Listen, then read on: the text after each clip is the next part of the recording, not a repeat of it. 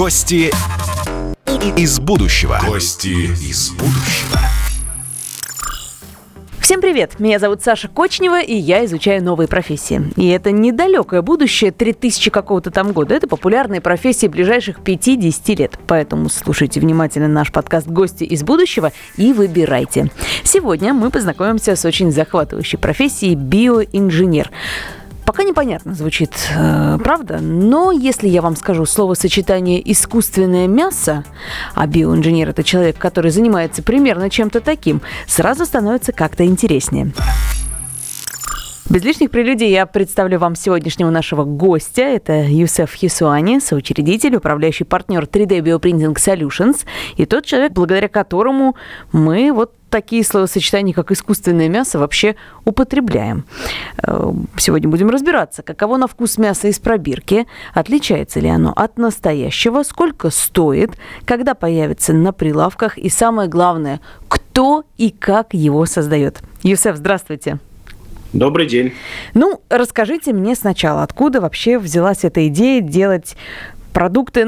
Я, конечно, употребляю мясо, но я подозреваю, что там не только мясо в списке, правда? Вот эти продукты из пробирки, что там вообще есть, как они появились? Первые попытки по культивированию, то есть по выращиванию мышечных клеток животных именно для пищевой индустрии начались еще в советское время. В новейшей истории, когда стали говорить уже про некое такое культуральное мясо и массовость его производства, эта история достаточно новая, она берет начало в 2013 году, когда, собственно, в Голландии под руководством профессора Поста, Марка Поста, собственно, была сделана первая так называемая культуральная котлета. Килограмм такого выращенного мяса тогда стоил в лаборатории порядка 1 200 000 $. Боже мой!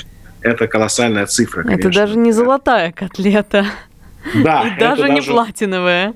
Да, это значительно дороже. И на самом деле, когда мы на сегодняшний день говорим, что выращивание 1 килограмма такого мяса стоит порядка $10 000, вы знаете как, в разных стартапах по-разному, все называют разные цифры, но, скажем так, от 2, от 1,5, наверное, даже до $10 000, вот в этом промежутке. Это действительно достаточно дорого, с одной стороны. С другой стороны, мы видим колоссальную динамику за эти 7 лет, то есть мы видим падение стоимости, но если мы говорим там про $1500, про 2, мы видим падение стоимости производства, практически на 3 порядка. Понятно, что нам нужно еще упасть на 3 порядка для того, чтобы это пришло, собственно, в массовый рынок, и, как вы говорите, на прилавке. Но я так подумал, интересно, почему на прилавке, если это лабораторное мясо, может, на лабораторные столы тогда? Но действительно, это должно пройти еще какое-то время. Очень сложно здесь экстраполировать, сколько пройдет 7 лет, или пройдет меньше времени, или, может быть, это займет больше. Но, тем не менее, мы явно видим положительную динамику. И надо сказать, что если изначально... Вот вы задали вопрос, какого рода продукты. Если я так понимаю, что началось все с мяса, как по вашему рассказу. Скажем так, с клеток крупного рогатого скота, то есть говядина, по сути. На сегодняшний день в этой области порядка 30 разных стартапов, и они работают в абсолютно разных направлениях, начиная собственно, от мяса крупного рогатого скота, заканчивая, какими-то очень фантастическими вещами. Одно дело, когда, пытаются вырастить наши американские коллеги голубой тунец, И другое дело, когда это мясо выращивают не только для людей, но и для домашних животных. И есть такой удивительный стартап, который предлагает выращивать мясо мышек для кошек. Ой, какая прелесть. Есть даже такие удивительные стартапы с такими удивительными идеями. 30 стартапов – это по всей планете, я так понимаю. То есть не только российские, но и американских коллег вы назвали. Голландию мы уже поняли, что работает в этом направлении. Да. Значит, основные кластеры – это США, это Сингапур. И из европейских стран, впереди всех выделяется, скажем так, больше всего Голландия. Можно я вас верну немножко к истокам? А зачем? Мясо мышек для кошек. С говядиной ладно. Я, наверное, могу понять, мы пытаемся найти какие-то замены, чтобы поменьше разводить этой самой говядины, потому что там все не так однозначно.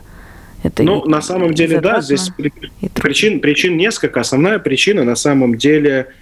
заявленная большинством производителей, климатическая.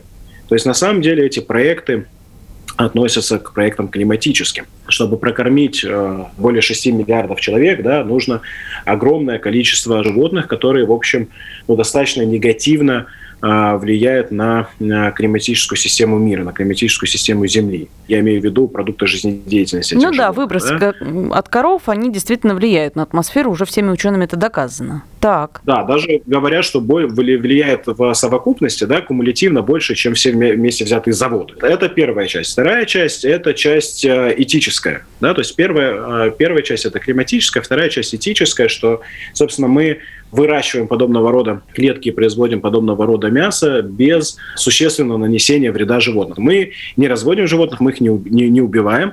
Берется биопсия, то есть это кусочек ткани животного. Если это крупный рогатый скот, то это порядка 5 на 5 сантиметров, небольшой кусок ткани. И дальше из него, собственно, в лабораторных условиях выращиваются клетки этого животного.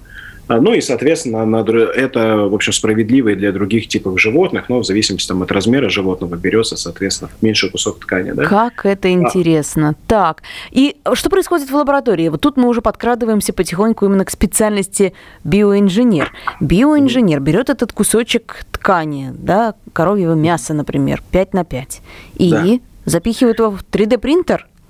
Нет, до 3D-принтера еще нужно пройти очень большое количество разных манипуляций. Значит, первое, нам требуется вот этот кусочек ткани разделить на отдельные клетки. И, соответственно, мы получаем клетки конкретного животного, и дальше нам эти клетки нужно вырастить в большом количестве. Но мы же взяли с вами маленький кусочек ткани, да, а хотим производить это в крупных масштабах. Здесь есть два принципиальных подхода. Один подход условно называется американский, другой подход условно называется европейский. Почему условно? Потому что это не значит, что все европейские компании используют исключительно европейский подход, и все американские компании используют американский подход. Но в основном это справедливо. Значит, американский подход заключается в том, что клетки подвергаются некой генетической манипуляции для того, чтобы они активно делились, да? То есть происходят некие изменения в геноме клетки. Подобного рода продукты, естественно, будут относиться к ГМО-продуктам.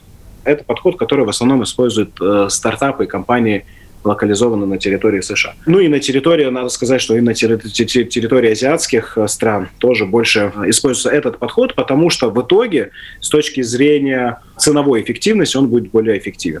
Угу, то есть дешевле подход в производстве, но звучит пугающе. Так, второй подход. Верно, но опять-таки, понимаете, как звучит пугающе, но это, как знаете, как один из вариантов селекции. Вот селекция тоже звучала какое-то время назад пугающе. Споры по ГМО, как вы знаете, ведутся до сих пор. В некоторых странах, вот, скажем, да, в тех же США ГМО абсолютно разрешены, да, в некоторых странах ГМО абсолютно запрещены. Поэтому, собственно, существуют разные подходы. Второй подход, который применяется, собственно, в основном европейскими компаниями ровно потому, что там, в общем, не приветствуется ГМО, это использование разных ростовых факторов, то есть разных питательных добавок для того, чтобы дать клеткам возможность делиться активно и создавать, соответственно, большую клеточную массу. Вот, собственно, подобного рода технологии используем мы здесь у себя в России. Нам как-то ближе, по крайней мере, пока. Да, мне тоже, если честно. Европейский подход.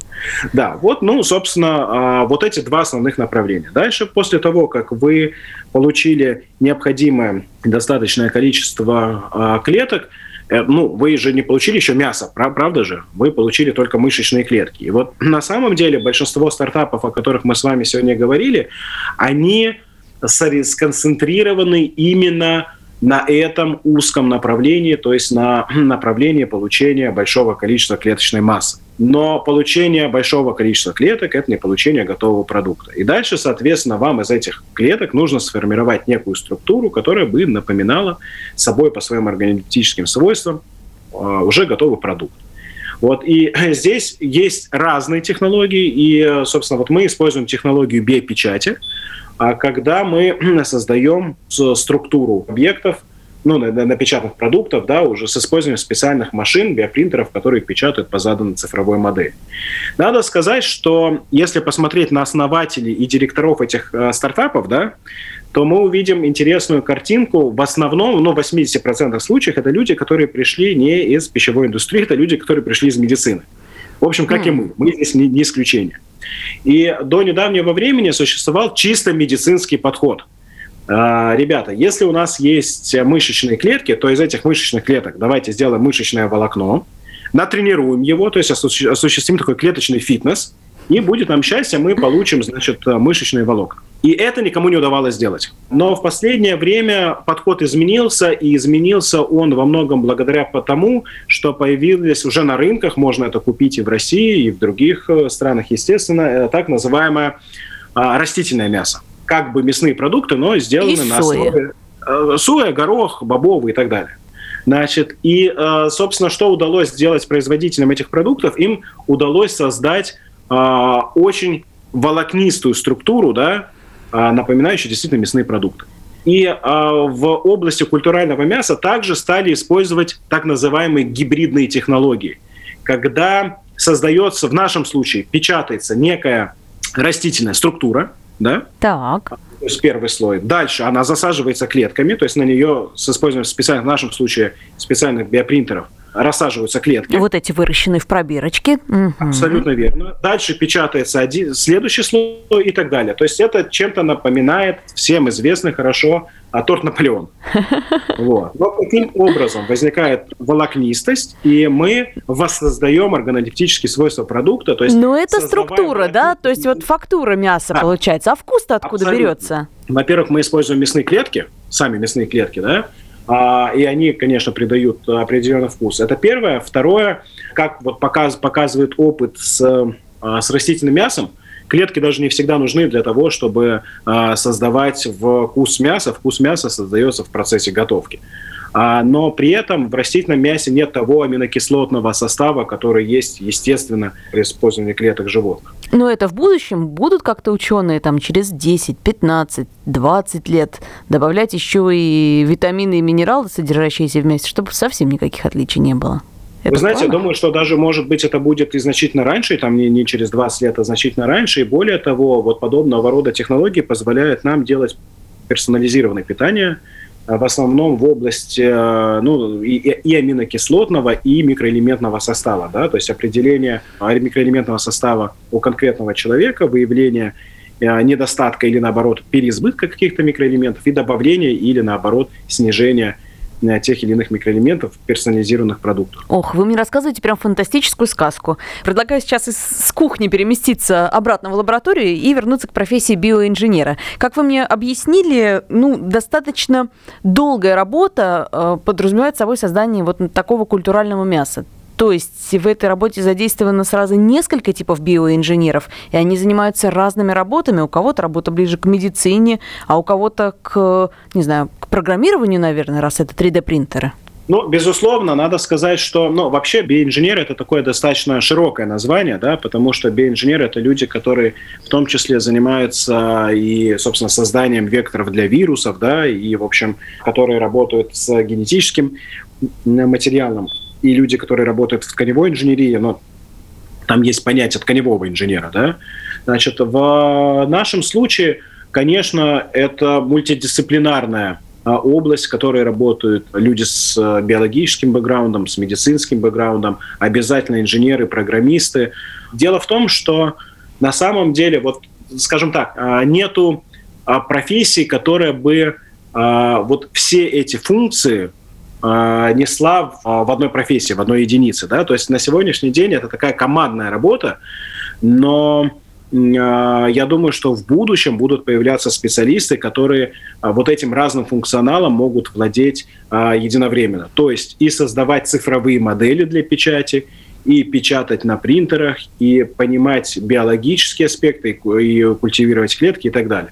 На сегодняшний день это командная работа. Это работа не одного человека. Но такие специальности, я думаю, будут появляться. Поняла. То есть перспектива у профессии большая и очень даже приятная. Что касается обучения, сегодня учат у нас на биоинженеров или на специальности смежные с этим, чтобы можно было переквалифицироваться в биоинженера? Есть специальности, понимаете, как, то есть это и в медицинских вузах, и в инженерных вузах есть, собственно, направление биоинженерии, но, в общем, здесь они тоже достаточно широкое понятие, да.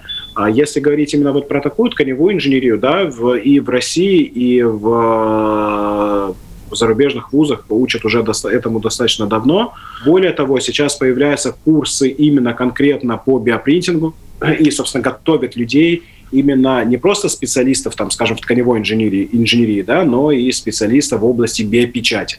Потому что биопечать можно использовать, ну, и в медицинских целях, как мы видим, в пищевых технологиях.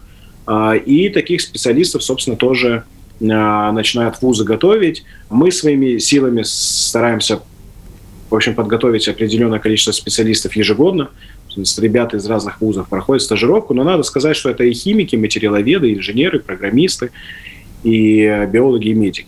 Каждый, приходя с бэкграундом в своей части, занимается, в общем, одним делом — биопечатью. Как это красиво звучит. Скажите, а перспектива только для молодых специалистов, она актуальна, да? Попасть на стажировку к вам можно, если ты студент какой-то из перечисленных специальностей, или человек, который занимался чем-то другим и уже, например, там, старше 25, старше 30 лет, все еще может попробовать себя в этой новой профессии? Ну, вы знаете, у нас нет ограничений по возрасту с точки зрения увеличения возраста. Мы сейчас берем ребят, начиная со второго курса университета, но, в общем, у нас ограничений по возрасту там выше, да, их нету. Ну, просто нам нужно, чтобы у них были уже какие-то навыки и знания. Более того, скажу, у нас есть один такой интересный кейс в нашей лаборатории, когда над одним из проектов там, по акустическим системам, по передвижению клеток с использованием звука, да, работало в команде 2 специалиста. Значит, разница между ними была в их возрасте была практически 50 лет. Один из них, причем, работал достаточно долгое время на закрытом заводе, занимаешься акустическими системами для подводных лодок. А второй был абсолютно молодой парень, который, основная деятельность которого была дизайнер игр, компьютерных игр. И, собственно, он выступал у нас в качестве промышленного дизайнера разрабатываемого акустического принтера, а за акустическую часть отвечал человек старше его практически на 50 лет, на полвека. И вот они работали. Команда. Да, вот такая Dream Team. Да, причем из разных областей, из разных возрастов и из разных миров. Да, представляете себе компьютерные игры и акустические системы для подводных лодок. И вполне себе успешный кейс, поэтому здесь... Когда нас студенты спрашивают, вот какие предметы надо учить, чтобы к вам попасть. Да, какие? На самом деле, ну, понятно, что должны быть какие-то базовые знания в базовых науках, да, там, или в инженерных, или в биологических, но в общем и целом область развивается настолько быстро, что основными компетенциями является быстрое получение новых знаний, то есть способность учиться, способность обучаться и способность в большом количестве анализировать поступающую информацию. Вот на сегодняшний день это основные компетенции, которые нам нужны. Естественно, люди при этом должны обладать как минимум еще и английским языком, потому что, ну, как мы понимаем, большинство научной литературы, ну, в нашей области, по крайней мере, она выходит на иностранном языке. Ну и финальный у меня вопрос про зарплаты. Чтобы сейчас замотивировать тех, кому наше описание профессии понравилось, давайте расскажем о том, какие заработки примерно в этой сфере предполагаются. Я могу сказать, что на самом деле то, что мы видим в ребятах, которые приходят к нам, основной мотивацией как раз не является зарплата. Основной мотивацией является сделать что-то новое и создать что-то, чего раньше не существовало. Потому что мы с вами, когда говорим вот про такие большие проекты, как биопринтинг, культуральное мясо и так далее, мы с вами говорим даже не о создании новых технологий, мы говорим с вами о создании новых индустрий. Вот. И вот, скажем так, вот это является основной мотивационной частью. Я-то как раз считаю, что если для человека основной мотивационной частью является зарплата именно в нашей области, я не говорю про все области, нет, ни в коем случае. Именно область наукоемкая, связана с большим количеством научных знаний и инновационных вещей, это как раз-таки негативный признак. Конечно, заработная плата важна для любого человека, это бесспорно. Но если она является в нашей области главной мотивационной составляющей, я вижу это скорее как минус, чем... Ну, мы все, конечно, горим идеей, особенно мы, журналисты, мы вообще тут работаем только за идеи. Но такую, может быть, какую-то среднюю планку мы можем назвать. До 100 тысяч, после 100 тысяч, или там младший специалист начинает со 100 тысяч, а старший получает 300. Ну, вот... такую вилку давайте обозначим. Смотрите, к сожалению, разница в России и в мире, она достаточно велика. И вот если в России, наверное, средняя планка, я думаю, что это порядка там, 100 тысяч рублей, вот, 100 тысяч рублей в месяц, то там, в Соединенных Штатах Америки, наверное, это порядка 100 тысяч долларов в год, правда. Не в месяц, а в год. Но вот это, наверное, такие средние ставки в России и за рубежом. Ну, звучит вдохновляюще. Спасибо вам большое за этот рассказ. Мы сегодня говорили о профессии биоинженера. Надеемся, вы захотели изучить это направление поподробнее. Это подкаст «Гости из будущего». Слушайте нас и узнаете, насколько меняется мир профессий и наша реальность прямо сейчас.